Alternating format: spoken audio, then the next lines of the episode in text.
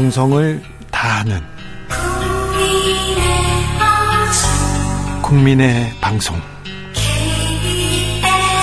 KBS 주진우 라이브. 그냥 그렇다고요.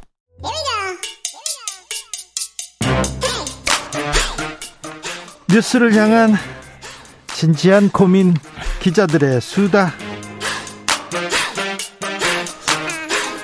라이브 기자실을 찾은 오늘의 기자는 은지옥이요. 시사인 김은지입니다. 오늘 준비한 첫 번째 뉴스부터 가보겠습니다. 네, 소위 갑질 법원의 형태가 지적됐습니다. 갑질 법원이라고요? 어떤 내용입니까? 네, 한겨레 신문 보도인데요. 지난 봄에 서울의 한 형사 법정에서 있었던 일입니다. 네. 판결 선고 날에 판사와 피고인 사이에 이런 대화가 오갔다라고 하는데요. 네. 판사가 피고인 오늘 무슨 날이에요? 라고 묻자 피고인이 오늘요? 아, 오늘은 화요일입니다. 이렇게 답을 했다라고 하던데요. 네. 그러자 판사가 원하는 답이 아니었던 거죠. 타박을 했다라고 하는데 오늘은 판결 선고 받는 날 아니에요? 피고인으로서 그런 복장을 하고 법원에 오는 것에 대해서 한번 생각해 본 적은 있어요? 라면서 아, 복장을 지적했습니까? 네, 그날 이제 피고인이 노란색 캐릭터가 그려진 남색 티셔츠 입었다라고 하는데요. 예. 이제 보통 선고하는 날은 모아서 사건, 다른 사람들 사건이랑 모아서 선고를 하잖아요. 네. 자기 사건이 나오기 전까지는 방청석에 앉아 있다가 자기 순서가 되면 피고인석에 나가는데 그렇죠. 네. 자리를 옮기자마자 판사가 뜬금없이 날짜 질문을 한 다음에 옷이 그거밖에 없느냐. 이렇게 복장에 대해서 뭐라고 했다고 합니다. 아, 판사가 기분 나빴어요. 그래서 복장 지적했군요. 네, 그러니까 근데 해당 피고인 같은 경우에는 재판 과정 내내 어린 시절부터 겪어왔던 경제적 어려움에 대해서 참작해달라 이렇게 이야기를 했던 사람이라고 하거든요. 예. 그래서 피고인이 제가 가진 옷이 하나 더 있긴 하지만 이 복장과 비슷하다 이렇게 답을 했다라고 하는데 예. 판사가 앞으로는 마음 자세를 바로잡고 성실하게 살아라 이렇게 훈계까지 한 다음에 판결을 선고했다라고 합니다. 네. 형사재판이라고 하는 게 저지른 죄에 대해서 죄값을 치르는 곳인데 그것 밖으로 사람을 재단하는 곳은 아니거든요. 네네. 판사가 학창 시절 학생들에게 복장 지도하는 선생님도 아니다 이렇게 생각을 해본다면 사회 경제적 처지가 담겨 있는 옷차림에 대해서 지적했다는 게 부적절하다 이런 비판이 나옵니다. 옷차림 지적 좀 부적절해 보입니다. 판사님 좀 부적절합니다. 그런데 음, 제가 재판을 받을 때 말입니다. 제가 검사한테 끌려갈 때는 찢어진 청바지 입고 티셔츠 입고 막 아무 옷이나 입고 갔어요. 그래가지고 어차피 그 검사가 정치적 의도를 가지고 저를 잡겠다고 생각했기 때문에 가능한 한 건방진 자세로 제가 아무 얘기나 막 하, 하거나 책 읽거나 그랬어요. 검사 앞에서. 지금 저를 저기 조사하던 검사들이 대통령실에 많이 가 있어가지고 제가 지금 마음이 그렇습니다. 근데 판사 앞에서는 항상 정장을 입고요. 공손한 자세를 취했습니다. 판사님들이 왜 그러냐면 판사님들이 이 태도, 이 말투 가지고 그 이 복장 가지고 결정하는 경우가 많았기 때문에 그래 가지고 아 옷은 단정하게 입고 가야 된다. 이게 제가 제 재판의 노하우입니다. 그래서 이런 거는 좀 고려하셔야 되는데 그렇다고 해서 어려운 사람한테 복장 이렇게 지적하고 이거 판사님 좀 너무한 것 같아요. 너무합니다. 네, 게다가 정장이라고 하는 게 또 없는 사람이 있을 수도 있잖아요. 그렇죠. 그러니까 그래서 피고인이 안 그래도 위축되어 있는 상황이고 물론 뭐 잘못을 했다면 제값을 받는 게 맞겠지만 네. 그 밖의 것들에 대해서 이렇게 이야기하는 게 적절하지 않다 이런 비판들이 있는데요. 그렇죠. 실제로 이제 법원 윤리 강령이라고 하는 것에 있어서 당사자 대리인 등 소송 관계인에게 친절하고 정중하게 대해야 된다 이런 명시가 되어 있다라고 합니다. 그런데 판사님은 어디 자기가 신과 가까운 그런 존재인 것처럼 우리 인간과 인간 위에 있는 것처럼 가끔 말씀하실 때가 있더라고요. 네. 굉장히 네. 조금 불만이었습니다. 네, 물론 일부 판사 가 그런 것인데요. 네. 많은 판사들이 지금 과거에 비해서는 바뀌었고 감시하는 눈빛이 있기 때문에 신경을 쓴다는 건 알고 있지만 그 일부가 문제를 일으켜서 국민들한테 전반적 신뢰도 하락을 이어오는 것이거든요. 그리고 판사님들 중에 그 사람에 대해서 얘기하는 게 있어요. 그러니까 그렇기 때문에 굉장히 좀 조심스럽긴 합니다. 그래서 판사에 대해서 얘기하는 거는 조심스럽지만 저는 계속 하겠습니다. 네, 이제 일부 판사님들의 행태에 대한 지적인데요. 그것이 네. 전반에게 영향을 미칠 수 있다라는 점에서 예.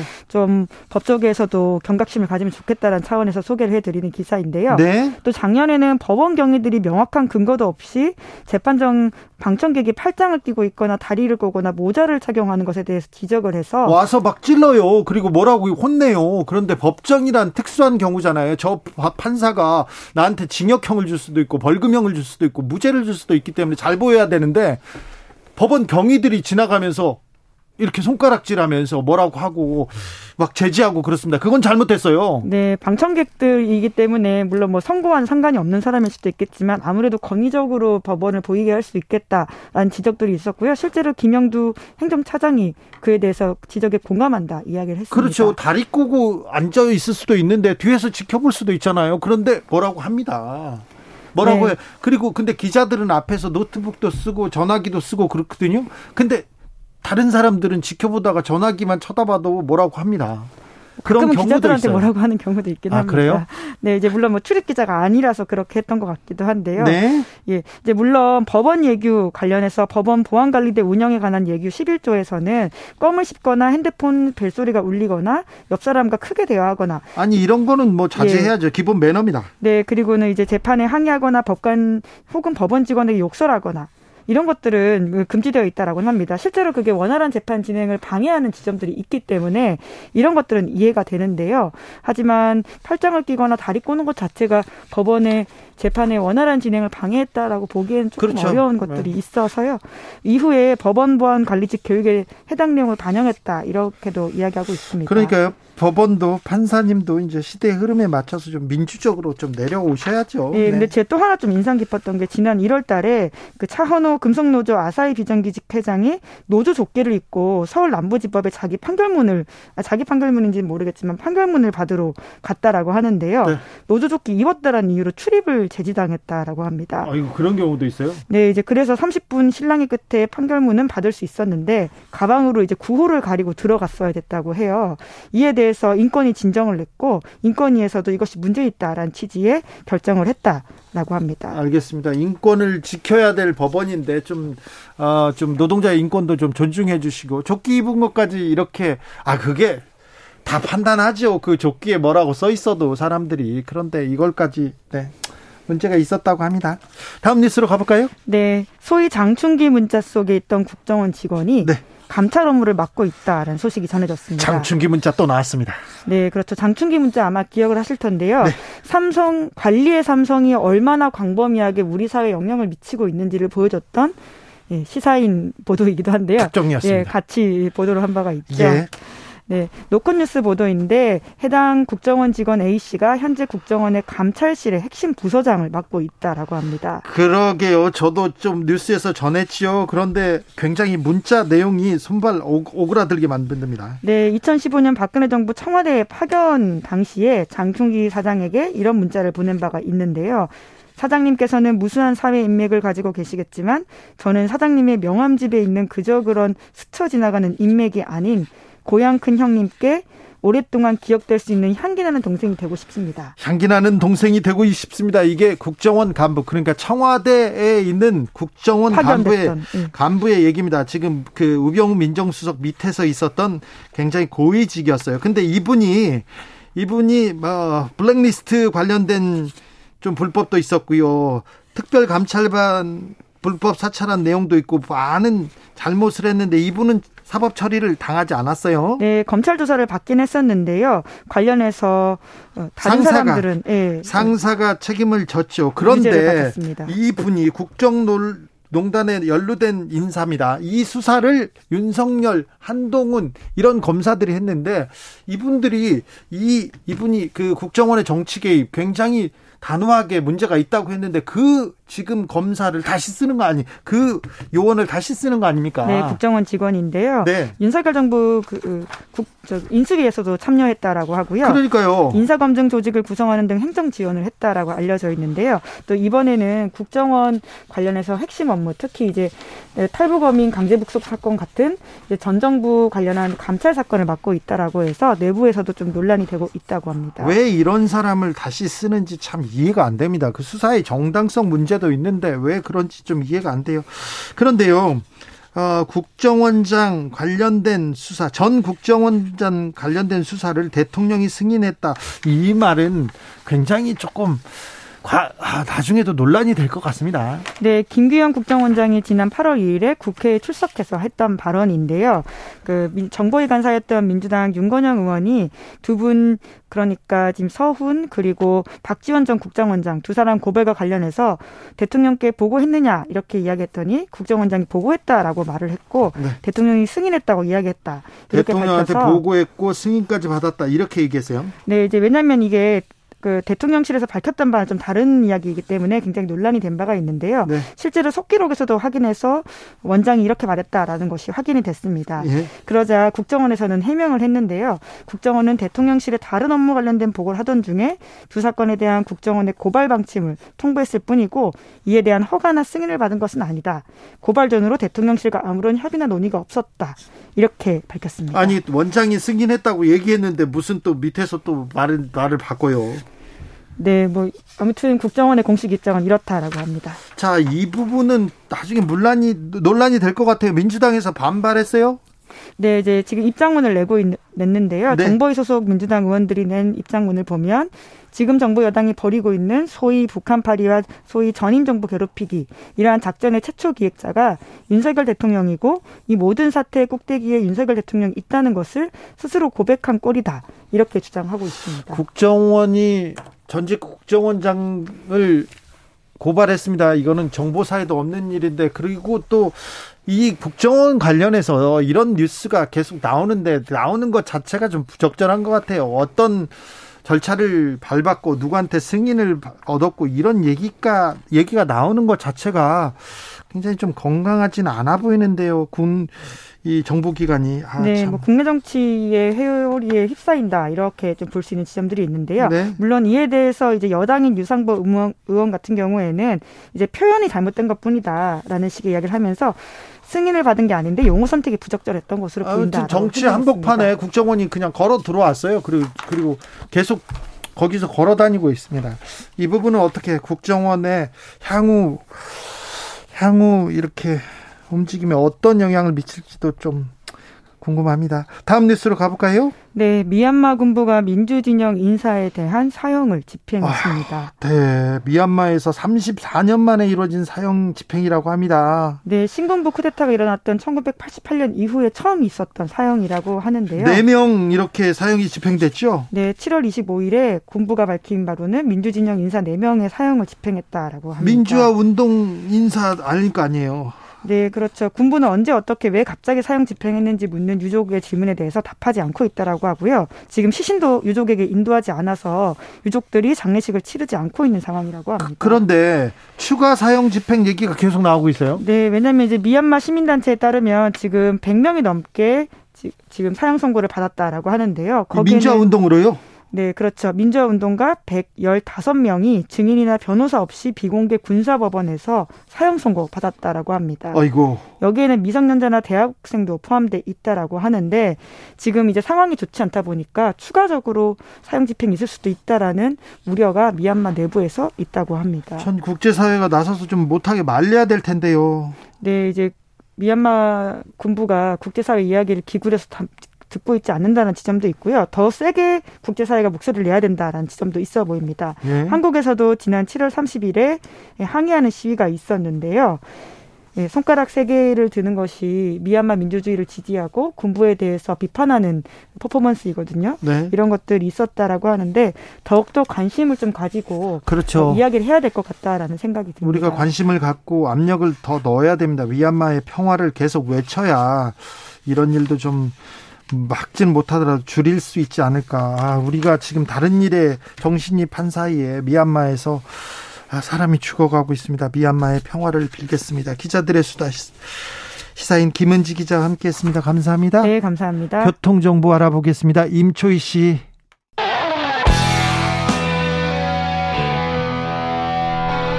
스치기만 해도 똑똑해진다. 드라이브 스루 시사 주진우 라이브.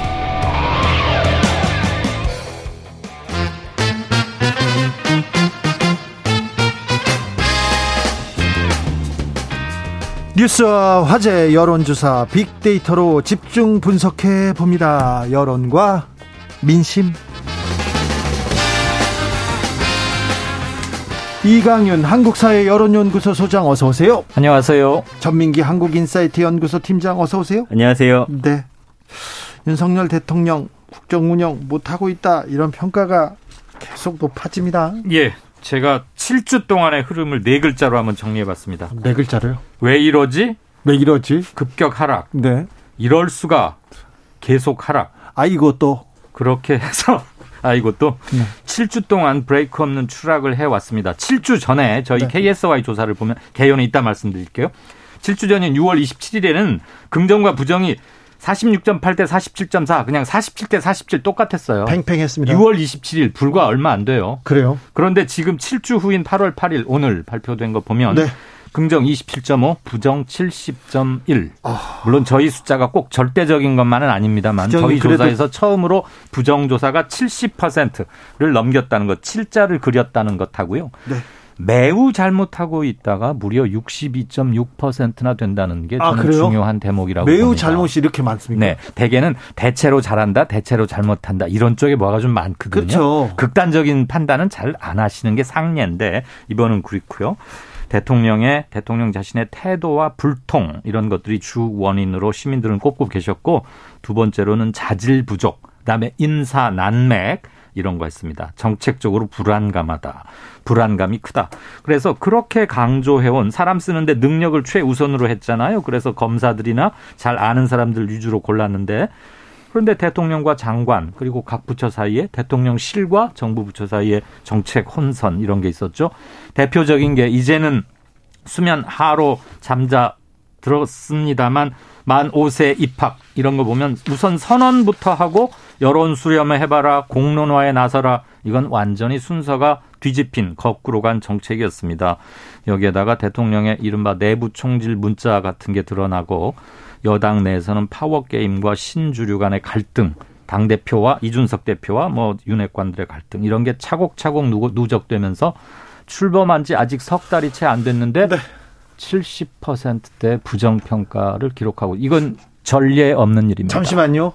대통령한테 좀 긍정적인 얘기는 없습니까? 희망적인 단어도 차, 없습니까? 찾아보고 싶었는데요. 네. 못 찾으셨어요? 초심으로 돌아가라 이런 얘기가 있죠. 음. 네. 자, 그럼 빅데이터로 좀 찾아봅시다. 네. 빅데이터는 블로그와 커뮤니티, 어, 트위터, 그리고 인스타그램, 그다음에 뉴스에 생성된 글들을 분석을 했고요. 분석해 봤더니 네, 언급량은 98, 98만 5천 건으로 굉장히 많습니다. 한 달 동안 거의 네. 뭐 대한민국의 인물 중에서는 가장 탑이라고 볼 수가 있을 것 같고요. 연관어에서는 이제 경제 계속 말씀드리고 있죠. 네. 그다음에 인사 관련해서 검찰 관련 키워드 그리고 최근에 사라졌던 김건희 여사 키워드가 또다시 이번 주에 등장을 했죠. 네네. 네. 이게 이제 네 가지 불안 요소 정도로 보여지고요. 감성어는 지금 음 21대 73. 70%대는 계속 유지가 되고 있습니다. 근데 이제 부정 감성어를 보면은 위기다, 논란, 비판, 우려, 어, 없었던 단어 중에 하나가 이제 부족하다가 나왔는데 이제 능력이나 자질에 대해서 의심하는 그런 글들도 많이 올라오고 있습니다. 그 안에 긍정 감성어라면 네. 부족하지 않다. 잘할 것이다. 네. 의욕적으로 해달라. 네. 예, 요세 단어 정도. 요, 요, 기, 오늘 기자도 얘기했잖아요. 화이팅 이런 것도 없어요? 화이팅 없는데 아, 의욕적이라는 단어. 깜짝 놀랐어요. 네. 기자 어디 아리랑 TV인가 네, 뭐라 네. 그러던데, 네, 놀랬습니다. 알겠습니다. 빅데이터 그리고 여론조사 결과가 절대적인 수치는 아닙니다. 하지만 대략적인 흐름을 좀 보는 걸로 네. 흐름은 좀 파악하는 걸로 보시면 됩니다. 자 이번 여론조사에서 또 다른 것도 물어봤습니까? 네, 김건희 여사 논문 표절에 대해서 어떻게 생각하느냐고 여쭤봤고요. 네, 어 그리고 뭐래요? 어, 잘못된 거다. 어떻게 그게 표절이 아닐 수가 있냐. 이렇게 답하신 분이 64.2%. 아, 그래. 그거 좀 잘 된 거 아니야. 아, 표절, 아, 표절 아닌 것 같아. 이렇게 답하신 분은 21.2%로 부정평가가 3배쯤 많았고요. 예. 국정평가에 대해서 특히 잘못하고 있다라고 꼽은 계층을 보니까 3040에서 아주 심했습니다. 아, 30, 무려 80% 전후로 이 계층에서는 매섭게 호되게 꾸짖고 있었습니다. 예. 근데 저, 네. 그런데 네, 저기 펠러시 하원 의장 네. 왔던 것까지 말씀드리고 이어가죠. 예. 휴가 대통령 휴가 기간 중에 왔, 왔지 않습니까? 네. 그런데 뭐 결국은 만나지 못하고 통화만 좀 했어요. 네. 그랬더니 그건 어떻게 보십니까? 그랬더니 우리나라의 국익을 고려해서 그래도 네. 만나는 게 좋지 않았겠느냐라고 답하신 분이 60.3% 10명 중에 6명쯤 됩니다. 아이 뭐 안 만날 수도 있지. 국역을 국익을 고려해서 차라리 안 만난 게 적절했다. 26%. 나는 잘 모르겠는데 13.6% 이렇게 나왔습니다. 부적절하다고, 그러니까 만나는 게 좋았다 이렇게 답하신 분들은 30대와 40대에서 굉장히 높았고 화이트 칼라에서 좀 높았습니다. 음. 네. 네, 알겠습니다. 이런 그... 제가 지금 언급드린 수치는 수치는 저희 KSOI가 TBS 의뢰로 전국 만 18살 이상 성인 남녀 1,002명 대상 8월 5일, 6일 이틀간 조사한 것입니다. 질문지 같은 보자 자세한 사항은 중앙선거 여론조사 심의위원회나 저희 한국사회 여론연구소 홈페이지 보시면 되겠습니다. 네. 빅데이터로도 네. 잡힙니까? 김건희 여사 이야기는 7월 한 달간 거의 없다가요. 이제 8월 첫째 주 들어서 3,164건 언급이 됐고요. 지금 다 표절 논란 이야기입니다. 감성어가 지금 부정이 95%예요. 표절이다, 어, 논란, 부정행위, 불법적이다, 개탄스럽다, 어, 비판하다, 문제없다가 한 3% 정도 되거든요. 네. 그러니까 국민 입장에서 사실은 표절을 했건 안 했건 이런 논란이 나오는 것 자체도 문제고 제대로 된 조사가 됐을까라는 좀 그런 의구심도 있는 것 같거든요. 예, 관련한 이야기들 좀 많이 나오고 있습니다. 대통령실이나 김건희 여사 주변에서 이런 문제는 사실 논문 문제가 좀 악재로 작용할 수 있다는 걸 알고 있었는데 명확하게 좀 정리하고 잘못했 했으면 잘못했다고 정리하고 가는 게 나았을 텐데요. 실은 실은 그거는 대선 기간 중에 이루어졌어야 하는 것이고요. 아주 솔직히 말씀드리자면 국민들 대다수께서는 김건희 여사의 논문의 퀄리티나 표절을 했는지 안 했는지 각주 처리, 인용 처리를 잘했는지 잘못했는지에 대해서 그렇게 관심을 두시지 않을 겁니다. 왜냐하면 그렇죠. 이 부분은 이분은 전문적인 학자가 아니에요. 네. 그냥 자기 캐리어나 공부를 하, 논문을 쓸 수는 있었지만 이게 매우 중요한 일차적 요소는 아니었기 때문에 이미 진작 털고 갈 수 있는 것이 많았음에도 그리고 국민대가 그 연구 진실 위원회를 통해서 이런 최종 결정을 내리기까지 너무 오래 걸렸어요. 네. 근데 이 결정 나오자마자 그 인용된 구 암흑의 교수께서 직접 오늘 바로 반발하고 나와서 여러 매체에서 얘기를 하더라고요. 어, 그리고 저, 저 지금 국민대 구성원들 얘기하죠. 네, 교수들 얘기하죠. 또 다른 분들도 얘기할 텐데. 또 석사 논문을 쓴 숙명여대에서도 또 지금 얘기가 나오고 있고. 아니 그러니까 때문에. 이 문제는 문제 없다 이렇게 하고 지나갈 수 있는 문제가 아니기 때문에. 맞습니다. 그래서 저는 주변 뭐 김건희 여사 본인도 그렇지만 주변에서도 대단히 조언을 잘못했다. 그리고 별거 아닌 거를 어마어마한 별거로 키워버린 게 아닌가 그런 생각이 듭니다. 그리고 또 이제 또 기사가 이어질 거 아닙니까? 당연하죠. 그런 네. 부분에 대해서 빅데이터에서도 좀 매섭게 얘기하는 거 아닙니까? 펠로시 의장 만나지 않은 부분 말입니까? 그 부분도 예. 또 얘기한 나, 나오죠. 네. 예, 왜냐면은 여기 보면 이제 낸시 펠로시 의장 관련 이야기 나오면서 함께 붙는 연관어 중에 하나가 연극 관람이거든요. 아, 그러니까. 휴가 때 연극은 보러 갔는데 왜 연극을 봐야 했을까? 꼭 하나 했는데 왜 연극과 예, 디플이었을까? 그리고 왜 만나지 않았을까? 예. 그래서 부정 감성어가 80%입니다. 참사다, 좀 모욕적이다, 눈치보다, 뭐 의도적이다, 국기문란이다 이런 단, 단어가 나오고 있는데 이 보면은 중국 눈치 외교 참사다 뭐 이런 글들도 많이 있고요. 무원칙 무모함의 참사다 뭐 이런 굉장히 강한 비난들이 많이 있습니다. 빅데이터를 잘 좀 쳐다보고 있으면 왜 그렇게밖에 못했을까? 왜 그런 선택을 했을까에 대한 의문은 계속 들어요. 네. 그러니까 좀 상황을 잘 살펴보고 있다가 좀 좋은 결정, 국민들을 편에서 국민들 눈높이에 맞는 결정을 해야 되는데 그걸 좀 다 빗나가고 있지 않나 이런 그 빅, 빅데이터 키워드로는 사실은 뭐 미래를 예측하는 건 아니기 때문에 그동안에 나왔던 키, 그 키워드들을 좀 분석해 보면 국민들이 네. 원하는 게 무엇인지 알 수 있는 팁 정도는 될 수 있다고 보여요. 알겠습니다. 저는 국민들이 원하는 것을 하기 전에 국민들이 싫어하는 것을 먼저 안 하는 게 훨씬 급하고 중요하다고 봅니다. 알겠습니다. 속보 전해드립니다. 서울 동부간선도로 수락 지하차도에서 성수 인터체인지 방향 전면 통제됐습니다. 비 피해 조심하시길 바랍니다. 동부간선도로 전면 통제됐다는 거, 아, 일부 부분 통제됐다는 거 말씀드립니다. 아, 또 특사 형집행 정지 여기에 대해서도 조금 얘기가 있습니다. 최서원 씨가 지금 본인의 사면을 호소하는 자필 탄원서가 나왔어요. 대통령한테. 나 당신 대통령 될지 몰랐어요. 얘기하는데 이 최서원 씨 옥중 편지는 어떤 그 영향을 미치고 있습니까? 빅데이터가 지금 아, 이게 근데 언급량이 너무 적어요. 관심이 없어요? 크지 않습니다. 아니 최순실, 예. 최서원인데 아직까지는 그 중에 하나는 예. 최순실이라고 안 쓰고 최서원이라고 그러니까 잘 모르는 분들 맞아요. 그래요. 예, 그런 네. 부분에 대해서 언급량이 뭐 200건이 현재는 안 최서원 예. 이름값이 있는데요.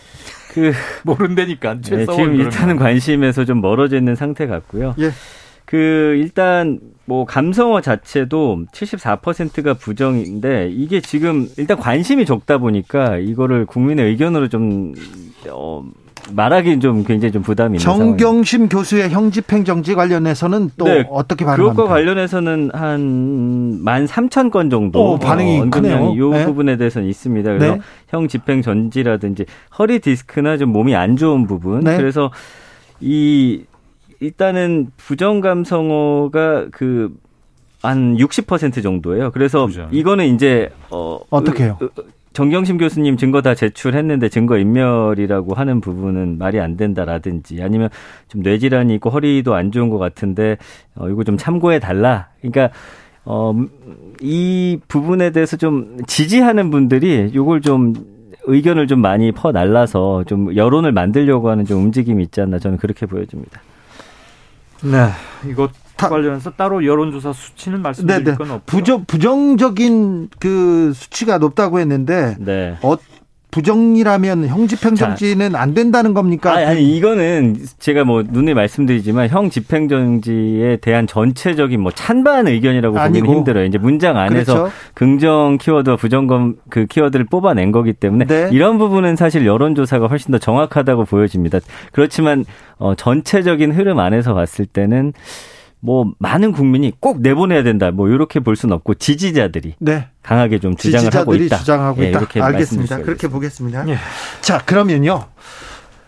대통령 휴가가 다녀왔습니다. 네. 이제부터 또 어떻게 보면 이제부터 출발합니다. 저는 마지막 브레이크를 잡을 수 있는 기회가 이번 주가 아닐까 싶고 예. 우선 첫 번째 테스트는 오늘 아침 또 도스텝 그거였고요. 일단 겸손, 국민, 초심 이런 네, 얘기를 했어요. 네, 네. 저는 뭐 좀 더 정중하고 깍듯하게 해도 괜찮지 않았을까 싶은데 그건 그분의 개인 스타일이나 캐릭터라고 치고요. 예? 중요한 건 8월 15일까지의 앞으로 한 남은 기간 중에서 손에 분명히 잡히고 직관적으로 국민들께서 받아들일 수 있는 조치들이 이루어져야 한다고 봅니다. 네. 이를테면 박순애 교육부 장관 건은 대통령의 국정 지지율에 굉장히 큰 악영향을 미쳤던 건 확실하거든요. 그래서 오늘 뭐 오늘 이제 급히 부랴부랴 네. 이렇게 네. 왜 그랬는지도 짐작은 하지만 어쨌거나 정리를 했다면 자진 사퇴 형식이든 경질 형식이든 내각과 대통령실 주변에서도 그동안 무리를 일으켰거나 국민 정서와 현격히 동떨어졌던 것들은 대통령이 포괄적 사과를 하면서 정리를 하는 게 맞다고 보고요.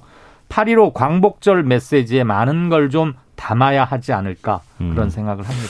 아, 이분 사과 잘 안 하시는 걸로도 또, 또. 아, 그거 고집 아니겠습니까? 네, 그런 국민들 앞에 사과하는 걸 두려워해서는 안 되겠지요. 네. 왜냐하면 네. 표를 달라고 호소할 때를 생각해 봐야지요. 그렇습니까? 박순애 그, 장관은 사퇴했습니다. 네, doorstepping 저도 좀 네, 한번 네. 해볼까요? 예. 거기에 대한 부정이 한 69% 정도 되는데 그 태도의 이야기는 나오는 것 같아요. 왜냐하면 삿대질이 이제 부정 감성으로 잡히고 있거든요. 그러면서 개선해야 된다. 관리가 필요하다. 네. doorstepping 자체를 나쁘게 본다기보다는 그 안에서 어, 언어라든지 태도 이런 부분에 약간의 좀 정리가 필요하지 않나 국민들은 그렇게 보고 있습니다. 네. 앞으로 조금 네. 이 부분에 대해서는 많은 회의와 고민이 있었던 것 같아요. 네, 네 보면. 당연히 고민하셨겠죠. 네. 박순애 장관은 사퇴했습니다. 일단 큰 리스크 하나가 제거된 건가요? 빅데이터에서는 어떻게 봤습니까? 일단 박순애 전 장관이 갖고 있던 부정 그 어떤 감성 자체가 85%가 굉장히 높았거든요. 아, 엄청 높군요. 그러니까 뭐 망신을 당했다, 의혹이다, 음주운전 뭐 등등해서 안 좋은 이야기 많기 때문에 일단 이게 하나 걷어지는데 이 다음에 인사가 누가 되는지도 좀 중요할 것 같아요. 과연 이런 국민들의 어 눈높이에 맞는 혹은 우려했던 부분들이 좀 상쇄될 만한 그런 좋은 인사가 돼야 되지 않을까. 그래야 요게 이제 이 반전을 할 수 있지 또 했는데 의혹들이 계속 나온다면 사실은 이거는 빅데이터들 그렇지만 뭐 하나 위에 또 하나의 켜켜이 쌓이는 것처럼 그거는 이제 악재가 두 개가 되는 거라고 봐야겠죠. 보건복지부 장관 아직도 임명하지 아직도 비어 있죠. 네. 코로나 시대. 네, 정호영 장관 가지고 한 두 달 넘게 막 그랬던 게 생각이 나는데, 그러니까 우리 언론도 참 그런 점에서는 조금 예전과 달라졌으면 좋겠고요. 중요한 것은 어떻게 왜 고르는 분마다 다 이런 사람만 내놓을까라는 얘기가 이전 정부에서도 있었고 그 전 정부에서도 있어 왔는데 국민들께서는 어느 쪽 계열에서 집권을 하든 이 점은 하나도 바뀌지 않고 있구나에 대한 어마어마한 실망감은 눈덩이가 굴러가면서 커지듯이 최초 정부 박근혜 정부에서 실망이 5라면 지금은 50이 될 수밖에 더 심각했어요. 없어요. 당연하죠. 더 심각해졌어요. 그럼요. 그러니까 몇 건이었기 때문에 우리는 적다. 이거는 변명이 되지 않는다는 말씀을 드리고 싶습니다. 지금 계속해서 문재인 정권보다 낫다 얘기하고 우리 사람들은 능력만 봤다 훌륭하다 했는데 사람, 뭐가 뭐가 나 뭐가 훌륭해 사람들이 원하는 것은 그래서 정권을 바꿔준 거야. 그러니까 달라지라고 이거거든요. 그 민주당과 뭐가 네. 비슷하다. 민주당도 이랬다라는 게 아니고 이전 정부와 저희는 이렇게 다릅니다라는 걸 하나라도 보고 싶어 하는 거예요. 그 문, 윤석열 정부 관련해서 빅데이터 분석할 때마다 첫 번째가 경제고 두 번째가 인사 문제거든요. 네. 그 철저한 검증을 통해서 이 리스크 키워드를 하나 지워야지 그래도 지지율 반등에 좀 모멘텀이 생기지 않을까 싶습니다. 내각에서 지금 뭐 박순애 장관 네, 사퇴했습니다. 그런데 대통령실에 대한 인사쇄신도 좀 고려해 봐야 될 것 같습니다. 수석들 네. 계속해서 조금 언행이 언행이 국민 눈높이에 맞지 않고요. 그리고 보수 극우 유튜브에 나가가지고 얘기하는 것 이게 무슨 문제인가? 이게 무슨 문제를 풀 수 있는 문제인가? 아 이런 생각도 해봅니다. 뭐 그리고 뭐 그럴 수도 있다고 말하던데 저는 거기에서 놀랬고요.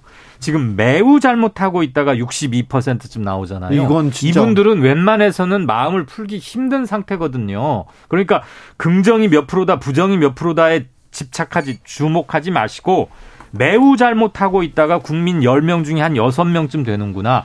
그거가 문제의 핵심입니다.